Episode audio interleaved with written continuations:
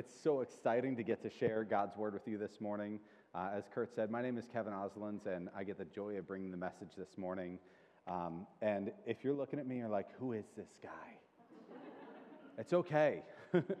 uh, my, like Kurt said, my wife and I have been attending for about a year or so. Uh, at the beginning, it was very much more off than on. Um, we were trying to find our new church home, uh, but we've been serving consistently and coming consistently since about January. So if you're new, don't worry. It'll be at least three or four weeks before they ask you to speak. Um, but the question of who is this guy matters absolutely not at all when it comes to me. It does not matter if you don't know who I am. But the single most important question in all of your life is who is this guy? It's who is Jesus? And that's the passage that we're going to be looking at is when Jesus asked his disciples, Who do people say that I am? We're going to be starting out in Matthew 16. So if you've got your Bibles, you want to flip open to there. Uh, I want to make sure that you all know that these are God's words and not my own because I'm really good at saying a lot of stupid stuff, but God's word never will. Um, so let's listen to God's word this morning as we jump in. Matthew 16, starting in verse 13. When Jesus came to the region of Caesarea Philippi, he asked his disciples, Who do people say that the Son of Man is? Well, they replied, Some say John the Baptist, some say Elijah, and others say Jeremiah or one of the other prophets. What fascinates me about their answer is not a single person has gone around and said, Oh, Jesus, uh, I don't know, good Jewish kid with a hammer. Everybody recognizes that Jesus is something special. He's something different than the teachers that they've heard. When he's teaching in the temple, as they would do, the people said, Who is this man? He teaches as one who has authority, not like our teachers of the law. He's something different. And as Adam talked about last week, there's three main categories that people will place Jesus into. They will either say that he was a liar, he was a lunatic, or he was Lord.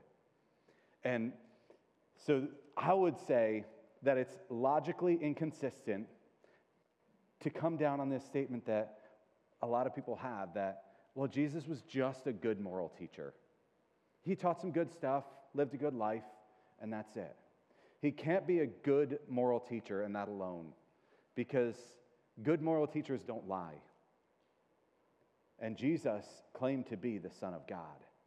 He lifted up Simon Peter's answer that we'll see in a little bit, saying, You're correct. I am the Messiah, the Son of the living God. And the things that Jesus did, we cannot attribute to just a mere good moral teacher. If you say he was a lunatic, well, that one may have the most weight, except for the fact that People don't knowingly follow lunatics. People don't knowingly give their lives for somebody who's just absolutely out of their minds. And C.S. Lewis, uh, who used that quote of he's either liar, lunatic, or Lord, the way that he poses it in his book, Mere Christianity, is he's a lunatic on level with the man who thinks he's a poached egg. Anybody wake up in the morning and be like, you know what, I think I'm a poached egg this morning.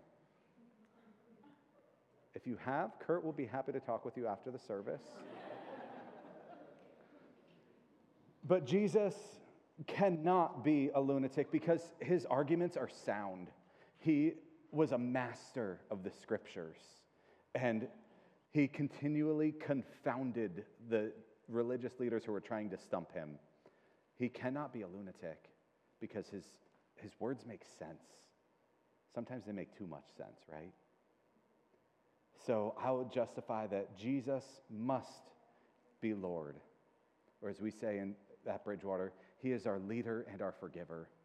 That we trust in Jesus Christ because what He has said is true and good, and we believe that, and we want to follow Him. There's one other category. Oh, I'm sorry. There's an awesome quote uh, from C.S. Lewis that when he's talking about this liar, lunatic, or Lord, and ruling out the possibility of saying he was just a good teacher, good Jewish kid with a hammer, he said, We may note in passing that he was never regarded as a mere moral teacher. He did not produce that effect on any of the people who ever actually met him. He produced mainly three effects hatred, terror, and adoration. There was no trace of people expressing just a mild approval, just a good moral teacher. The people around him recognized that he was something different. And we cannot just say, eh, he was a good guy. We either have to acknowledge that he is Lord of our lives or misignore him or hate him or just sit back and be terrified of him. So, as we continue on this morning, we continue on with Jesus asking, All right, that's great. I've heard what, who other people have said that I am.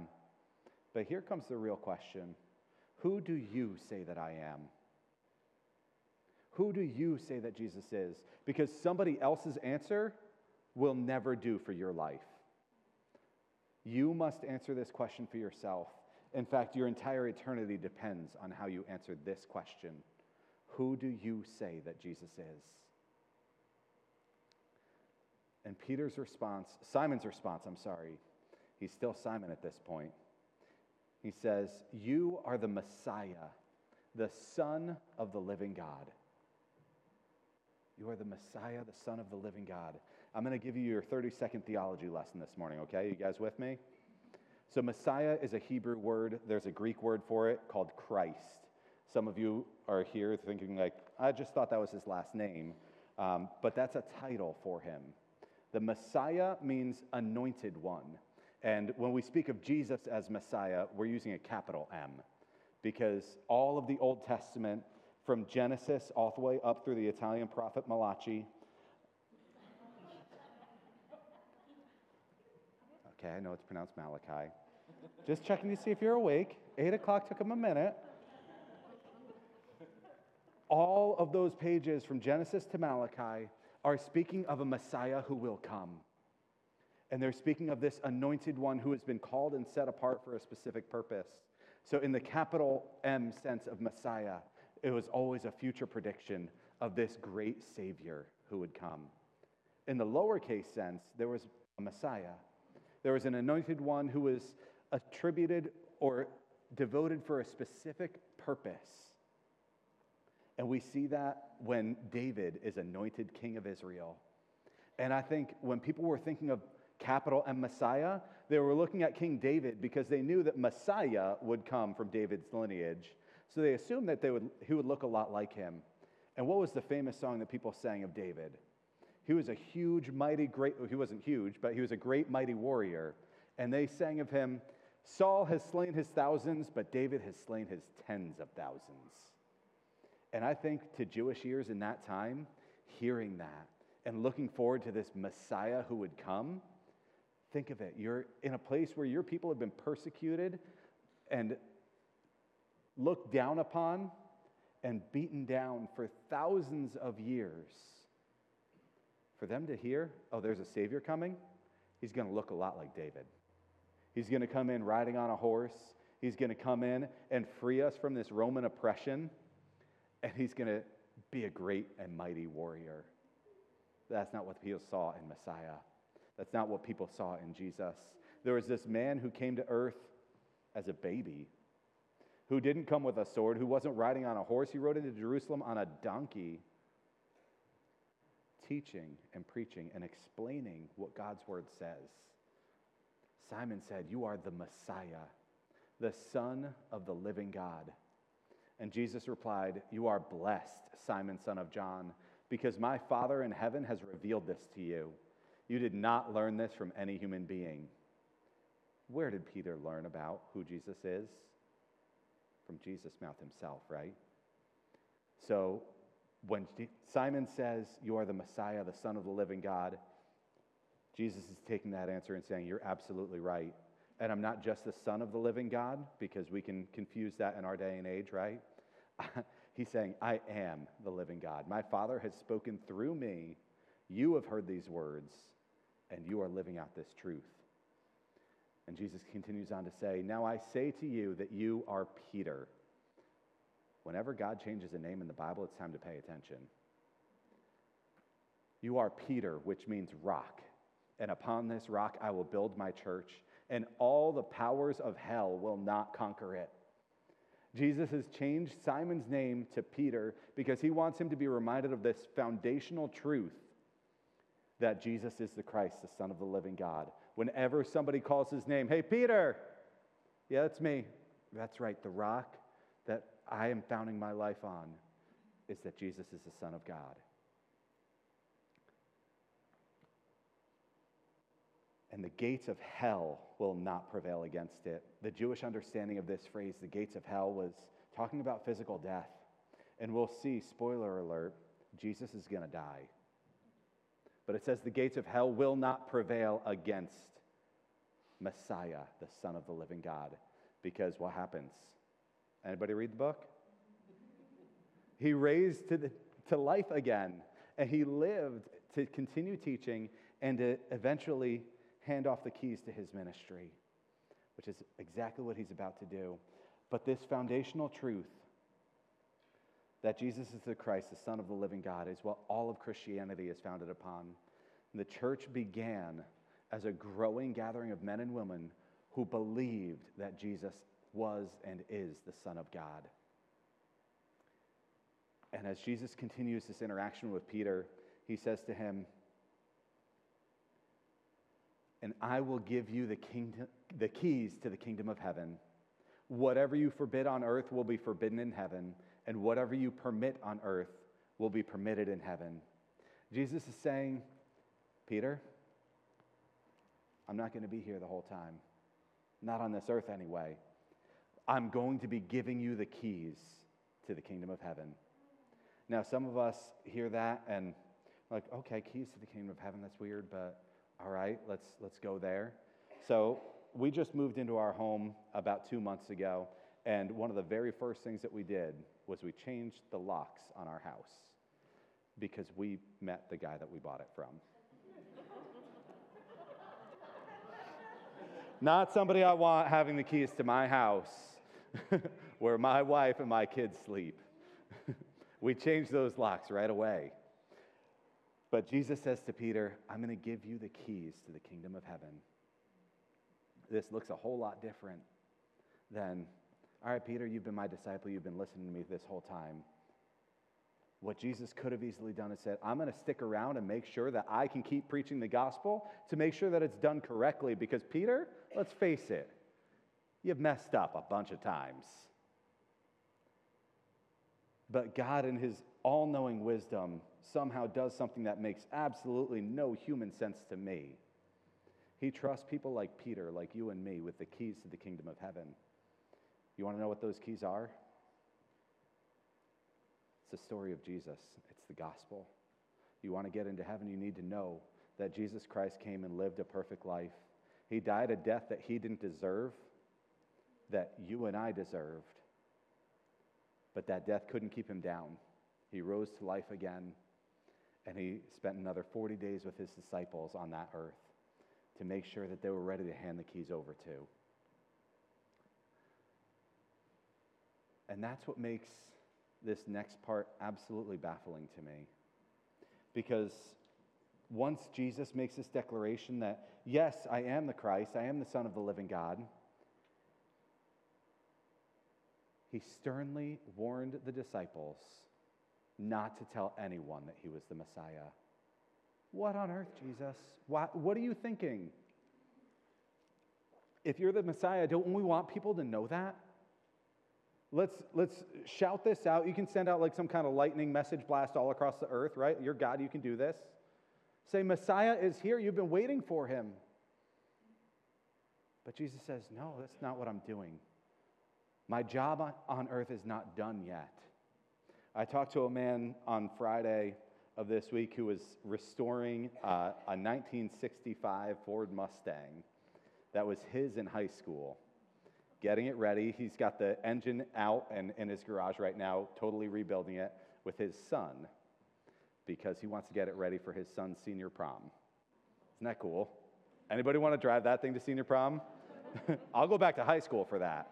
Can you imagine looking on his son's face when he gives him the keys and says, Here you go? But it's not done yet. And that's why Jesus tells the people his disciples at this time, Don't tell anyone that I'm the Messiah, because I've still got work to do. Don't go bragging about this fancy car yet, because it's not done yet. Wait, I will give you the keys. And your job's going to be to take that thing and fly. Your job is going to be to tell other people about it. And what I love about the Jewish faith and tradition that Jesus grew up in is this was a cornerstone of what they did. We're getting ready to celebrate our veterans this next weekend for Veterans Day. And you may have heard the phrase that freedom is never more than one generation away from dying, from extinction. That's an old Jewish phrase, that Judaism was never more than one generation away from extinction. And that's why the Old Testament is absolutely chock full of references like Deuteronomy 6, where it says, These words that I am giving you today are to be in your heart. Repeat them to your children. Talk about them when you sit in your house and when you walk along the road, when you lie down, when you get up. You get the picture? All the time. Bind them as a sign on your hand and let them be a symbol on your forehead. Write them on the doorposts of your house and on your city gates. You think God takes his word seriously? I do. And if you look at Hasidic and Orthodox Jewish communities today, what are they doing? They're talking about God's word every day, every night. They're literally binding their arms with it. They're putting it on their foreheads as they pray. If you walk into a Jewish or a Hasidic or Orthodox Jew, every doorpost of their home will have a tiny little box on it with scripture in it because God's word said to do it. Of course, the sad part about it is that they're missing out on the one thing that scripture is pointing to. They're missing out on the fact that Messiah has already come, and they make up excuses to why it's not Jesus. But I believe that the testing of scriptures will clearly point to Jesus as the Savior, as the Messiah, the Son of the living God, that he is not liar or a lunatic, or even some might posit a legend. That there's no way that one man could have lived and done all of these things, done all these miracles. We know water doesn't turn into wine. We know that dead people don't just raise back to life. But with the history that we have through the gospel accounts, people who saw Jesus living, and the way that they interact with it, and the way that they tell the story of Jesus Christ, it's undeniable that it's true. And then add into that all of the prophecies throughout the Old Testament that predicted things that would just be physically impossible to happen by chance.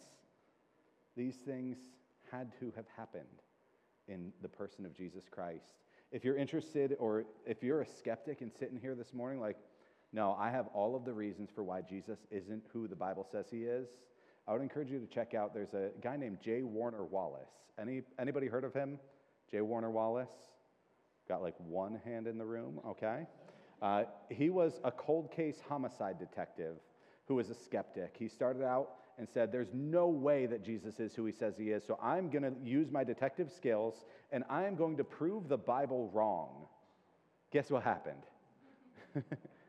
he used his detective skills and he saw in the gospel accounts that, yeah, they got different stories, but just like when you're interviewing a witness at a crime scene, they're going to see different things.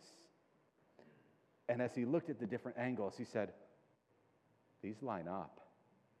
This man must have been who he said he was, who the scriptures say he is. If you have a subscription to Right Now, which is free through bridgewater.church, uh, you can access Jay Warner Wallace's uh, Cold Case Christianity, and I think he has another video series on there as well. Check that out. If you don't have a subscription to Right Now, it's free at bridgewater.church. All right, go do it. Uh, check it out, it'll be really helpful for you.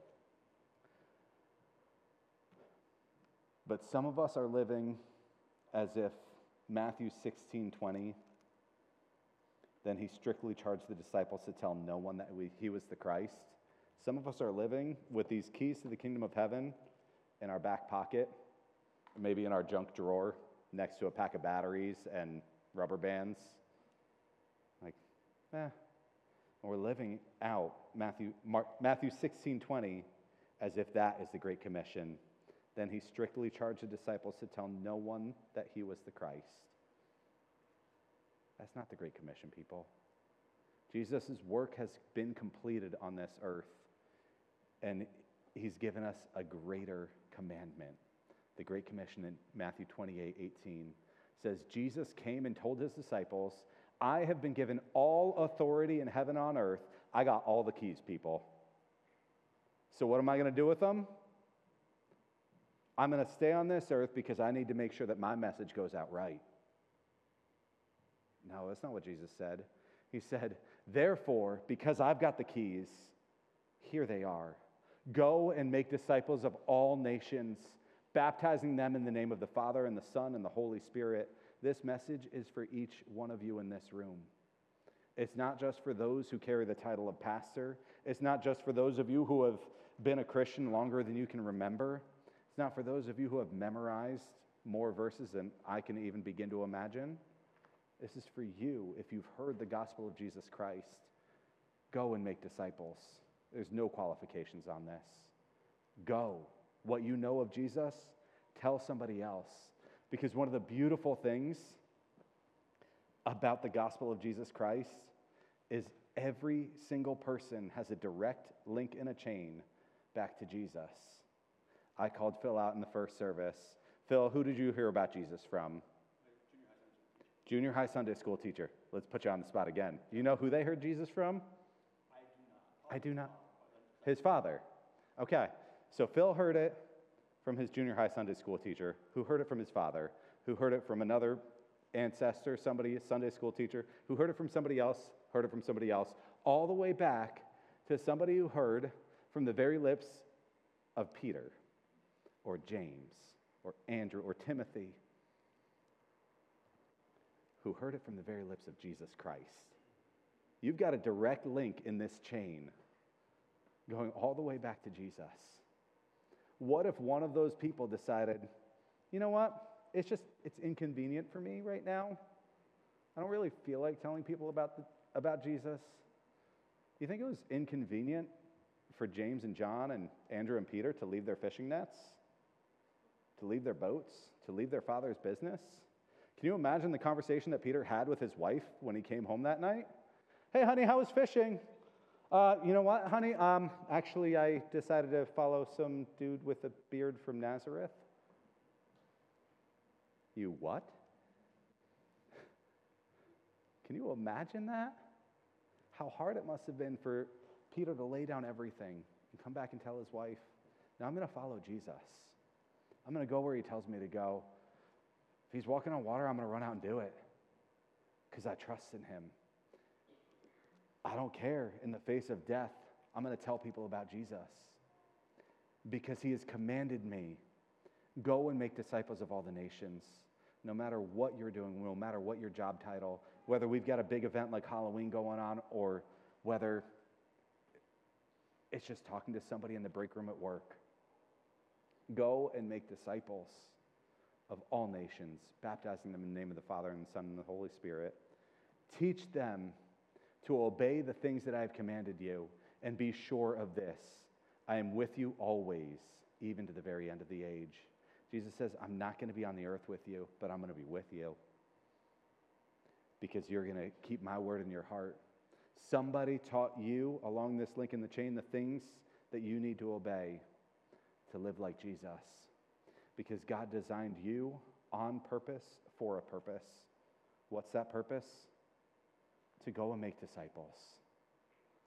To not be ashamed of the gospel, for it is the power of God for salvation to all who believe, to the Jew and to the Gentile. And we're going to skip ahead in the story here and look at how this plays out. But before we get there, pop quiz. Who knows Ananias in the Bible? Anybody know of Ananias? How many of you, with your hands raised, automatically completed that with and Sapphira? Okay. How many of you know there's another Ananias in the Bible? All right. Hands are going down. Okay. So, Ananias and Sapphira is a story of a lack of integrity, of lying, cheating, and stealing from the church. It's not a good thing to do. But the story of Ananias that we're going to look at in Acts 9, he's all but forgotten to history. Most of you have never heard of him, but I bet you've heard of one of his disciples. Let's pick it up in Acts chapter 9. Meanwhile, Saul was uttering threats with every breath and was eager to kill the Lord's followers. So he went to the high priest. He requested letters addressed to the synagogues in Damascus, asking for their cooperation in the arrest of any followers of the way that he found there. He wanted to bring them, both men and women, back in chains to Jerusalem. I would submit that he probably didn't care so much about the chains as long as they came back dead.